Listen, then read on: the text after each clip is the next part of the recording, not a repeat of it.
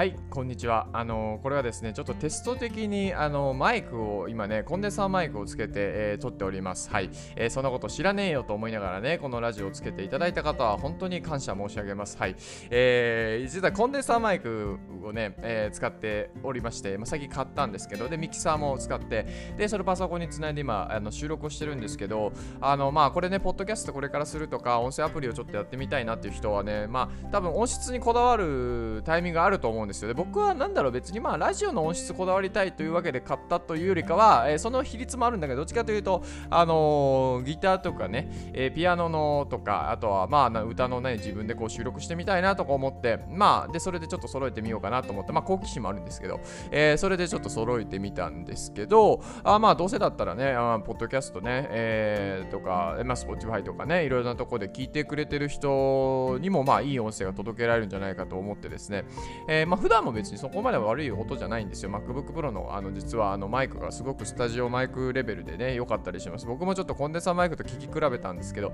MacBook Pro はやっぱいいですね。もちろんコンデンサーマイクの音の方がいいんだけど、で、えーこのコンデンサーマイクの音がですね、実はあの MacBook で録音すると、なぜかね、あのプツプツ音が入るんですよ。30秒ぐらいあたりからだんだん大きくなって、多分今はこれね、えー多分入ってないと思う。うん、もしかしたら僕の吐息とかでファッとかね、あとはまあ若干もしかしたらノイズが入ってる可能性がありますけど、こうあの音声のレベル見てるんですけど、音声レベルがこうね、あの中くらい、あのあまりうるさくない感じだとあんまり入らないんですよね。で、それをこう、えーミキサーの方とかで調整してるんですよ。その原因って言って音をどれぐらい取るかとか、まあ感度みたいな感じですかね。で、あとはこうメインのボリュームとか、えー使いながらね、えーと調整してるわけです。はい。でね、そう、あの MacBook が悪いというか、MacBook の純正のボイスメモでやるとノイズが入るんですよ。で、今これ撮ってるのは、えっ、と、MacBook のあの、アプリ？アプリですね。Mac、Mac Store？あれ ?Mac App Store? Mac、なんだっけあれ？ちょっと忘れちゃったけど、その、あの、パソコン用のね、アプリが取れる、あの、ストアあ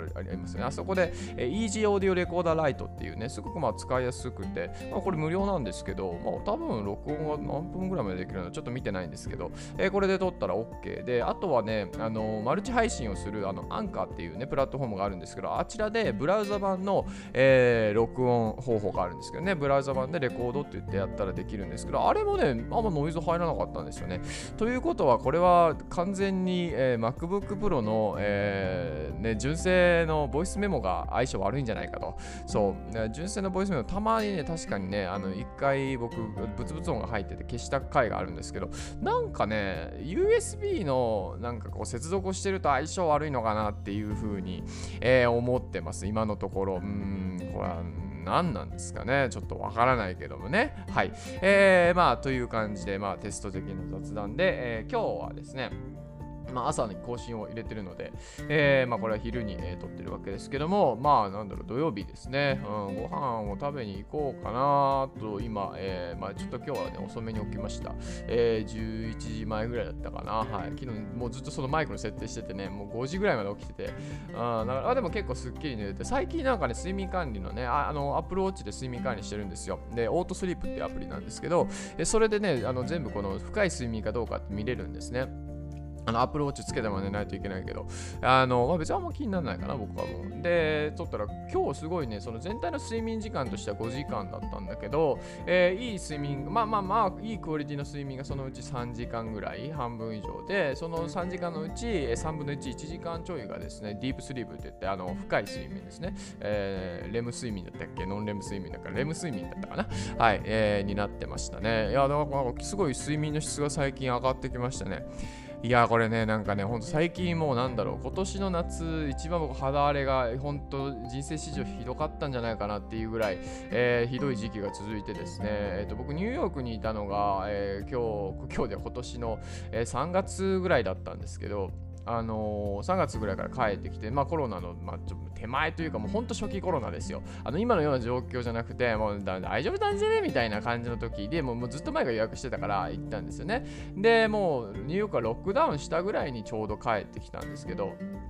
あのまあ、それでも全然まだまだ日本はなんか全然少なくて大丈夫じゃね？みたいな感じでしたけどね。で、まあそれからなんだろう、あの帰ってきてからなんですけど、などれぐらいかな、1ヶ月ぐらい経ってきてからかな、なんか、なんかね、腕のあたりにね、なんかまあ肌荒れ、まあ、まあ、アトピー体質じゃ体質なんですけど、あのが出てきてですねこん、こんなとこ荒れなかったのになとか思って、で、まあね、あの薬を塗ってもなかなかね、こう治らないみたいなことが続いたんですけど、で、まあ体質改善という意味で、まあね、あの野菜中心にしたりとか、まあいろいろやったんですけど、やっぱこう体ってさ、やっぱ炎症が起きてるのを肌に出すんですよ。でも本当めちゃくちゃ調べました。もう副腎疲労とかからね、あのなんかもうなんかこう、えー、と人間がどうやってエネルギー生産をするかみたいなね、なんかその話ぐらいまでも YouTube でたくさん勉強したんですけど、本も読んだし、で、まあ、リーキーガットとかっていうね、症候群、あのまあ、腸に穴が開いてるっていうやつなんですけど、実は最近ね、読んだ腸科学っていう本、この前紹介したかな、あのお腹の〇〇でっていう話ですね。で、あのその腸科学の中に書いてあったんだけど、やっぱね、食物繊維の量が少ないと、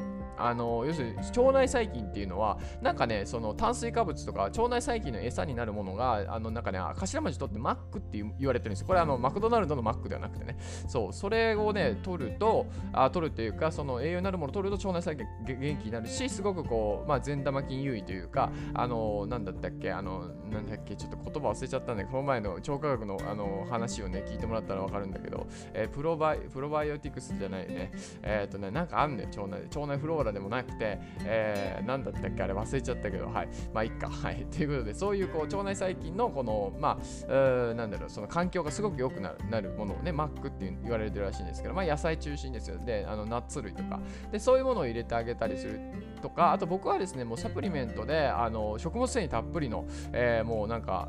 あのなんか本当に食物繊維がめっちゃ食物繊維が入ってるみたいな、えー、それをねこう1日2回ぐらい取るようになったら多分その要するにその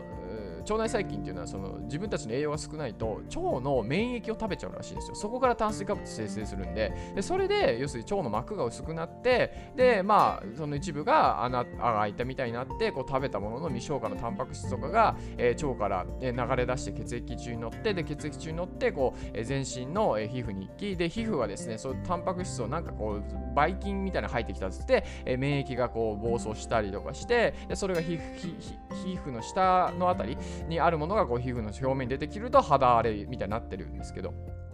それがもうだからねあの表面が良くなってですぐまたぶり返したりするんですよ。で結局それってずっと炎症が起こってるってことなんでやっぱ腸内環境が悪かったんでしょうね。で確かに一回ね腸内環境をものすごく良くしたいなと思ってまあなんかこう食べ物をかなり制限した時は一瞬良くなったんですよ。でもやっぱ続けなかったんですねそれを。続けないって言って2週間とか1ヶ月とかさ結構食事制限するわけですよ。それでなんか治んないでちょっと辛いじゃないですか。で今回はどっちかというと食事制限もまあまあしながら、えー、まあ味噌汁とかね野菜とかも食べるのはそうなんだけどあのまあ別に肉は食べてであんま気にしなかったんですよ。まあ、お酒もまあ、ん、ほんの、まあ、ちょっとたまに、ほんとちょっとたまに、うん、もう1ヶ月に2回か1回なんで僕飲むの、飲む、飲みに行ったとしてもね、ほんとたまになんですけど、まあ多くても本当に外食の時ぐらい。で、えっと、それでね、やったんですけど、今回すごいいいですね。もちろんあの、ステロイドにちょっと強めのお薬ももらってるんで、それで塗ってね、まあ、あの、良くなったりもしたんですけどもね、肌荒れとかさ、なんかもうニキビとかさ、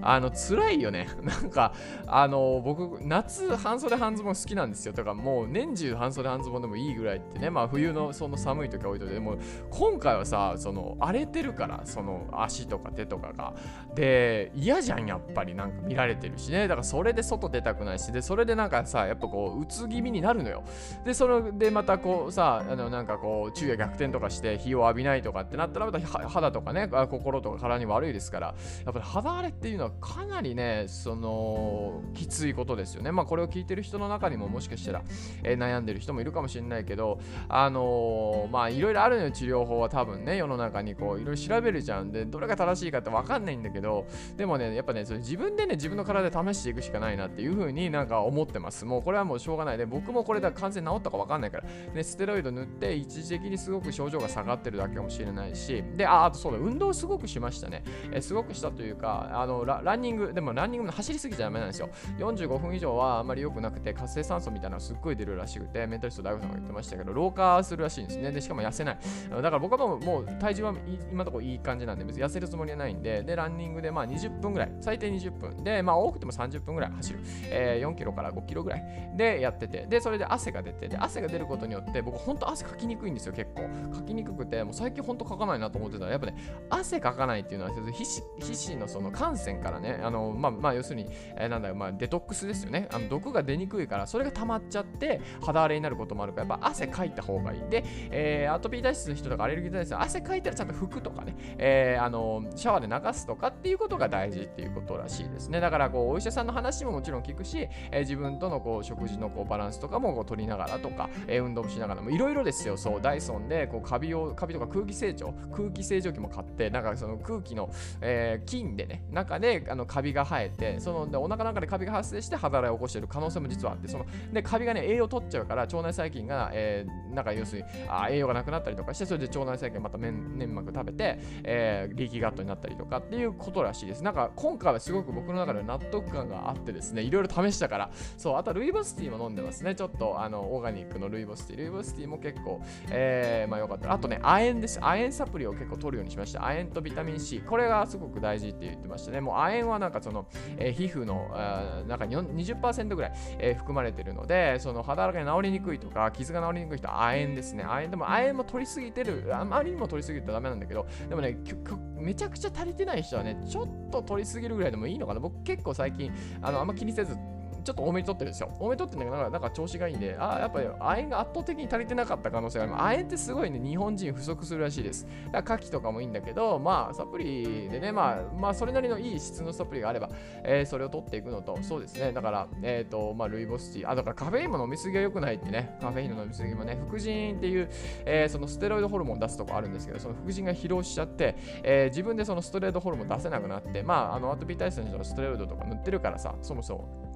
あのスルーが出にくくなってたりするらしいんですけど。そうだから副腎っていうとか疲れちゃうと、えー、ずっと気だるさがあったりとかねあのするらしいのでまあいろいろ僕も調べたのでまあこれが誰かのためになったらね。